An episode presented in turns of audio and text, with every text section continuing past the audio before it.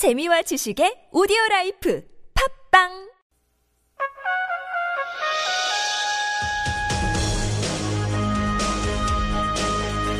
열린 인터뷰 시간입니다. 청와대가 비서진 개편에 나선 가운데 새누리당은 소장파 김용태 의원을 혁신위원장에 선임하고 비대위 혁신위 two-track을 본격적으로 가동합니다. 새누리당 혁신 모임에 오신환 의원 연결되어 있습니다. 안녕하십니까? 네, 안녕하세요. 예, 반갑습니다. 네, 안녕하세요. 예, 김용태 의원 이번에 삼선이 된 거죠? 네네, 그렇습니다. 네, 김용태 의원을 혁신위원장에 선임한 건 상당히 파격적으로 보이는데요. 네네. 그 전에 어제 청와대 비서진 개편이 있었죠? 네. 야당에서는 별 지금 변화가 반영되지 않는 회전문이 있어다라고 상당히 저 그래 긍정적인 평가가 아닌 것 같은데 어떻게 보십니까? 뭐, 야당 입장에서는 뭐, 인사 문제에 대해서 늘 음, 그런 입장들을 취해왔는데요. 예, 사실은 뭐, 지난번 언론사 국장 간담회 때 대통령께서 취했던 뭐, 인적 쇄신에 대한 부분은 없다라고 네. 말씀하셨던 것들을, 어, 이제 인사 개, 개편을 통해서 새롭게 지금의 에, 3당 체제의 국면들을 또 지금 정부가 일하고자 하는 의지들을 우회적으로 표현한 것이 아닌가 이런 측면에서는 좀 의미가 있지 않나 이렇게 생각을 합니다. 예. 지난번에 총선을 결과에 따른 인적 쇄신 이런 건 없다라고 박근혜 대통령께서 얘기를 했었는데 네네. 어쨌든 간에 그나마 인사도 뭔가 좀 반영하려는 그런 의지를 반영한 거다라고 네네. 보고 있습니까? 그러면 향후에 이게 뭐 개각의 문제까지 포함해서 예, 이제 이제 열려 있는 상태에서 어 지금 정부가 취해져 있는 상황들 그리고 어 1년 10개월 남은 박근혜 정부가 어 일을 해야겠다라는 의지를 담고 있는 것이 아닌가 이렇게 판단할 수가 있겠죠. 예. 총선 민심 차원에서는 어느 부분이 반영된 거라고 보십니까? 총선의 민심이요. 예. 지금 인- 어제 인사 청와대 인사에서요. 뭐 인사라는 것이 어쨌든 뭐 다들 으, 뭐 보는 각도에 따라 다를 수가 있겠지만요. 예. 어쨌든 뭐 안종범 수석이나 강석훈 의원 같은 경우 어 국회에서의 국회 의원으로서의 경험이 있기 때문에 예. 국회와 좀 더 더 소통을 하고자 하는 측면에서는 좀 의미가 있을 수 있겠고요. 예. 어, 비서실장의 경우는 전반적으로 어, 다양한 어떤 그 행정 경험들을 통해서 또 어, 그 이전에 위원장으로서 지방자치발전위원장으로서 어, 청와대와 교감을 했던 부분들이 있어서 예. 나름대로 뭐 그런 측면에서는 좀 의미가 있지 않나 이렇게 생각합니다. 예. 그 오늘 아침에 이병기 비서실장의 교체 배경에 대해서는 몇 군데 보도를 보셨죠? 아 뭐 특별한 내용들은 제가 보지 못했는데 예. 이렇게 나와 있습니다. 네. 이병기 비서실장은 그동안에 총선 참패에 대한 책임도 지금 물러나겠다. 또 건강상의 이유도 되면서 어, 여러 차례에 걸쳐서 이제 그만두겠다라고 얘기했었는데 네네네. 이병기 실장이 초기 때 빼놓고 나서는 채- 대통령 다음에 청와대를 책임지는 실장인데 네. 본인이 직보도 원활하게 못했다. 이른바 네, 문고리 권력의 문제에 대해 한계를 느끼면서 그만둔 것처럼 보도가 됐습니다. 네네. 이거 이게 뭐 어떻게 봐야 됩니까 이거? 아, 그 뭐 여러 가지 이제 청와대 내부의 시스템과 관련해서 뭐 언론에서 이제 에, 기사화하고 있는데요. 예. 제가 봐서는 뭐 예, 다소 뭐 내부에 뭐 소통의 문제가 있을 수 있겠지만 어쨌든 그런 것들 포함해서 어, 지금의 국면에서 새롭게 변화하지 않으면 예.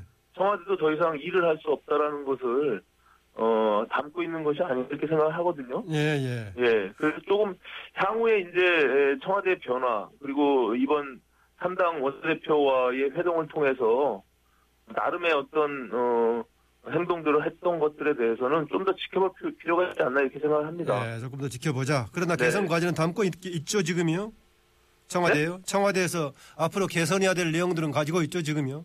아 물론입니다. 예. 지금 뭐 과거의 청와대의 스탠스에서 그래서 그런 방식으로 간다면 총선에서의 새누리당 참패가 사실은 그 내용들을 담고 있지 않습니까? 예, 예. 예, 그런 측면에서는 아주 더 전향적으로 청와대가 더욱더 어, 노력해야 될 필요가 있다 이렇게 생각합니다. 예. 예, 어제 새누리당에서 이제 김용태 의원 혁신위원장에 임명되는 건 상당히 파격적이었습니다. 네 네. 좋은 평가들을 받고 있죠? 네, 사실은 뭐 어, 어, 뜻하지 않았던 부분들이 이제 있는데요. 사실 예. 외부에서의 에, 인사가 있을 것이다 이렇게들 많이 판단하고 있었는데 사실 지금 뭐 소위 비대위원장 내지는 혁신위원장이 과거에 뭐 선거 체제 이전에 지금 취해지는 음, 그런 구조가 아니기 때문에 예. 사실은 현실적 좀 한계가 있었거든요. 그런 측면에서 김영태 의원의 혁신위원장 인사는 굉장히 파격적이고 또 김영태 의원이 그동안에 해왔던 어떤 여러 가지 입장 속에서는 굉장히 좀 의미 있는 그리고 의지를 담고 있는 혁신위원장 선임이 아닌가 이렇게 생각을 합니다. 아, 지금 이제 혁신위를 구성했으면 뭘 혁신하겠다는 거 아니겠습니까? 네네. 근데 새누리당이 무엇을 지금 어떻게 혁신하겠다는 겁니까? 그렇습니다. 저희가 의원총회를 통해서 총선 이후에 여러 번 어, 의견들을 지금 모으고 있는데 예. 사실 그러면 혁신이라는 것이 지금 현장 어, 지금 현실에서 우리 새누리당의 혁신은 무엇이냐 이런 문제가 있거든요. 예. 근데 우리 당이 갖고 있는 여러 가지 이 근본적인 한계들을 좀 극복하고 예를 들어서 지금 집단 지도 체제가 갖고 있는 어, 어, 여러 가지 최고위원 제도의 문제 또 여러 가지 당 음, 17개 식당의 에, 조직의 문제 뭐 이런 것들 포함해서 그리고 진짜 국민의 눈높이 맞는 지금 총선 참패의 원인들을 분석해내고 그 속에는 가장 중요한 것은 아무래도 친박 비박으로 갈라져 있는 그 개파 갈등, 예. 개파 청산의 문제가 가장 큰 혁신 아젠다가 아닌가 이렇게 생각을 하는 것입니다. 예. 가장 직접적으로는 총선에서의 국민들로부터 불신받았던, 심판받았던 원인에 대한 진단, 그 대안이 혁신 과제 아니겠습니까? 물론입니다. 예, 예. 예. 그렇다고 본다면은 그냥 형식상으로 집단 지도 체제 아닌 다른 것이 지금 총선 핵심적인 패배로 내부에 진단되지 않았습니까? 예컨대 당청 네. 관계 문제라든가 뭐 이런 것들 네, 나오죠. 네. 예. 아, 물론 그 모든 것들을 좀 포함하고 있습니다. 그 당청 관계 문제는 원내대표 경선 때부터 나왔던 이야기고요. 예. 저희가 총선 패배에 있어서 당청 관계 분명히 한 요인으로 작용을 했죠. 예. 그리고 청와대의 방식들, 그리고 새누리당이 집권 여당으로서 19대 국회에서 보였던 무기력함, 뭐 이런 여러 가지 것들이 포함되어 있기 때문에 예. 그런 모든 것들을 포함한 그 혁신위에서의 역할이 굉장히 중요하다고 생각을 합니다. 그러면은 예 방금 말씀하신 특히 당청 관계라든가 여러 가지 당 운영 방식의 문제는 결국은 당의 지도부 문제 아니겠습니까? 네네. 그러면 이제 혁신위에서 하라 주- 아, 뭐 혁신위가 앞으로 이제 구상할 안들은 네. 차기 전대를 통해서 당의 지도부라든가 리더십을 어떻게 끌어갈 것인가 이게 좀 핵심이 되겠네요. 네, 그 부분도 포함되어 있습니다, 물론. 이제 네. 전당대회를 앞두고 있기 때문에 차기 지도부의 모습들, 그리고 앞으로 그 차기 지도부가 혁신이가 갖고 있는 혁신안이 이제는 차기 지도부가 반드시 수행해야 되는 쪽으로 전국위원회를 열어서 그 권한을 정권을 부여하겠다는 거 아니겠습니까? 예.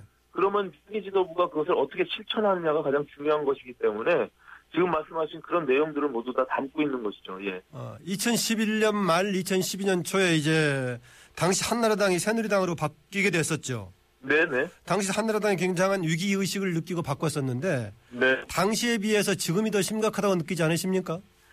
더 심각합니다. 지금 네. 뭐 아시다시피 저희가 어, 지금 뭐 야권 연대가 힘을 발휘했던 19대 국회에 비해서 이번 선거가 야당이 분열돼 있었음에도 불구하고 저희가 어, 30석이 모자란 122석을 차지하면서 예, 여소야대의 2당으로 전락하지 않았습니까? 예, 이런 선거의 참패는 사실은 굉장히 이, 뭐 이례적인 것이고 경험해보지 못한 음, 상황이기 때문에 또 내년 음, 12월 대선을 앞두고 있는 상황에서 당이 정말 어, 우리 저 김용태 혁신위원장께서 얘기한 대로 뼛속까지 바꾸지 않으면 예, 굉장히 절대적인 위기에 놓여 있다 이런 상황들을 모두가 지금 공감하고 있습니다. 예. 예.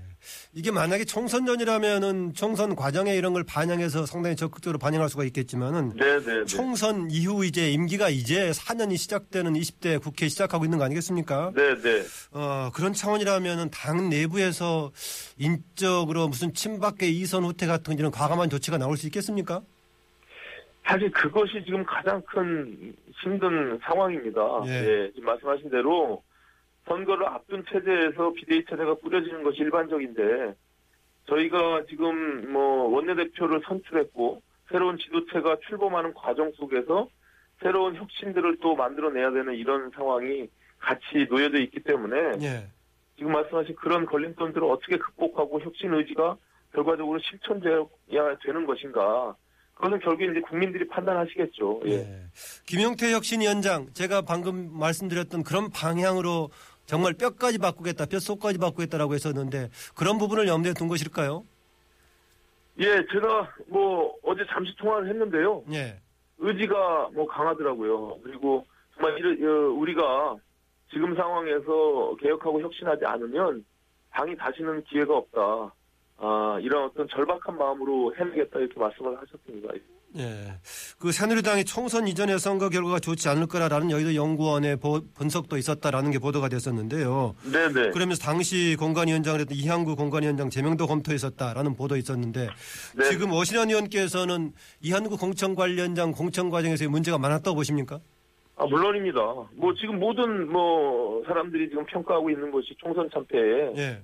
공천 파동이 가장 큰 문제를 갖고 있죠. 예. 예. 그리고 뭐 소위 말한 진박감별사 뭐 이런 부분들 이런 모든 것들이 다 포함되어 있기 때문에 그 책임에서 벗어날 수가 없습니다. 예. 어, 오히려 그 반대쪽에서는 무리한 상향식을 고집했던 어, 김무성 전 대표가 오히려 책임이 더 크다라고 주장하는 일부 친박 의원들도 있던데요. 예, 지금 총선 참패에 대한 그 원인이 예. 예를 들어서 지금 뭐 친박과 비박으로 나눈 상태에서 끊임없이 이 논쟁을 하게 되면 어느 한쪽이 100% 책임을 진다는 건 사실상 어렵겠죠. 예. 그 말씀하신 대로 김무성 당대표가 당의 최고 책임자로서 하지 못했던 역할, 그리고, 어, 그 상향식 공천에 대한 것을 수년 동안 국민들과 약속해 왔던 것들을 당 대표로서 정확하게 시스테믹하게 해내지 못한 것들에 대한 책임, 그 속에서 이런 갈등들이 사실은 벌어진 거 아닙니까? 예. 그 모든 것들 포함해서, 어, 어느 한 계파가 모든 것들을 책임지는 것이 아니라 당 전체가 이런 문제들에 대해서 면밀하게 검토하고 그 원인 속에서 진단해내면서 향후에 우리가 그럼 어떻게 당을 운영해가고 국민들의 눈높이에 맞게끔 갈 것이냐 이런 것들이 고민돼야 될 거라고 생각합니다. 아, 어쨌든 그러면은 김무성 대표는 당 대표, 당의 책임자로서의 상당한 책임을 가지고 있다라고 보고 계십니까? 그렇습니다. 이건 마- 소위 말하는 상향식 공천이 결과적으로 실천되지 못했잖아요. 예, 예. 그 속에서 이양구 위원장과의 충돌이 일어났고 그런 것들을 당 대표로서 시스템으로 만들어가지 못했던 결과적으로 해내지 못했고 그 속에서 국민들을 실망했던 이런 책임들은 분명히 있겠죠. 예. 새누리당 구조라든가 당청 관계 속에서 당 대표라도 그것을 해낼 수 없는 그런 한계가 있습니까? 아 과거에 지금 경험상 분명히 그런 한계가 있죠. 예. 예. 그렇다면 그것 또한 아 이제 새누리당 스스로가 자율성을 갖고 집권 여당으로서의 입법 기관으로서의 역할을 해내야 되는 것들도 물론 중요하고요. 예. 또한 가지는 그 속에 어, 청와대와 집권 여당이 갖고 있는 기본적인 신뢰를 통해서 소통해야 되는 더 어, 끊임없이 소통하고 같은 공동 운명체로서의 어, 책임을 다하는 모습들이 더 또 중요한 부분들이 있겠죠. 예. 예. 새누리당에 대해서 여러 가지 지금 어려움을 겪는 가운데 지금 정신적으로 분당 수준이다. 내년쯤 여권발 정계 개편 얘기도 나오더라고요. 그럴 소도 네. 있다고 보십니까? 정계 개편의 문제는 뭐 앞으로 지금 대선을 앞두고 있기 때문에 예. 예, 계속 어, 나오리라고 생각을 합니다. 하지만 지금 음, 뭐 친박 비박의 문제 또 어, 야당 또한 내부적 갈등들을 지금 잠재하고 있기 때문에 예. 에, 그 속에서 지금과 같은 혁신 이의 중심 아젠다가 개파 청산이라고 말씀드렸듯이 그걸 또 제도적으로 또한 여러 가지 혁신 안 속에서 반드시 이 문제를 해결하려는 의지들이 있기 때문에 저는 뭐 분당의 사태까지는 뭐 가지 않는다. 또 그런 것들을 염두에 두고 있지 않기 때문에 예. 예. 그, 그렇기 때문에 더욱더 혁신적인 내용들을 갖고 가야 분당을 분당까지도 염두에 두는 어, 그런 혁신안이 나와야 분당이 되지 않는다. 이런 역설적인 또 어, 말씀을 드릴 수 있겠습니다. 예. 네, 5.18 기념국 재창 논란 관련해가지고 박근혜 대통령께서 국민 분열을 고려해서 대안을 마련하겠다 했었는데 네네. 이게 부르지 않는 게 국민 어, 통합이 도움이 되는 겁니까? 부르는 게 통합이 도움이 된다고 봅니까? 아, 이것도 뭐 정확한 팩트 없이 국민들께서도 다양한 어, 어, 측면에서 이견들이 좀 있는 것은 사실인 것 같습니다. 예. 하지만 어, 이것이 그 이전에 쭉 어,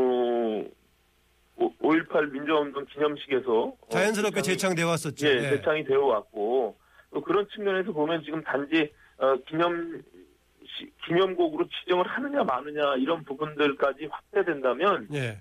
사실은 조금 어려울 수 있는데 저는 뭐 기념식에서 재창하는 정도는 당연히 그거는 또 받아들일 수 있는 것이 아닌가 이런 생각을 하고요. 왜 그런데 그런 박승진 장관이 오늘 바- 예. 뭐 유의미한 어, 결론이 나지 않을까 이렇게 생각을 합니다. 아 그런 결론이 날 거다. 네.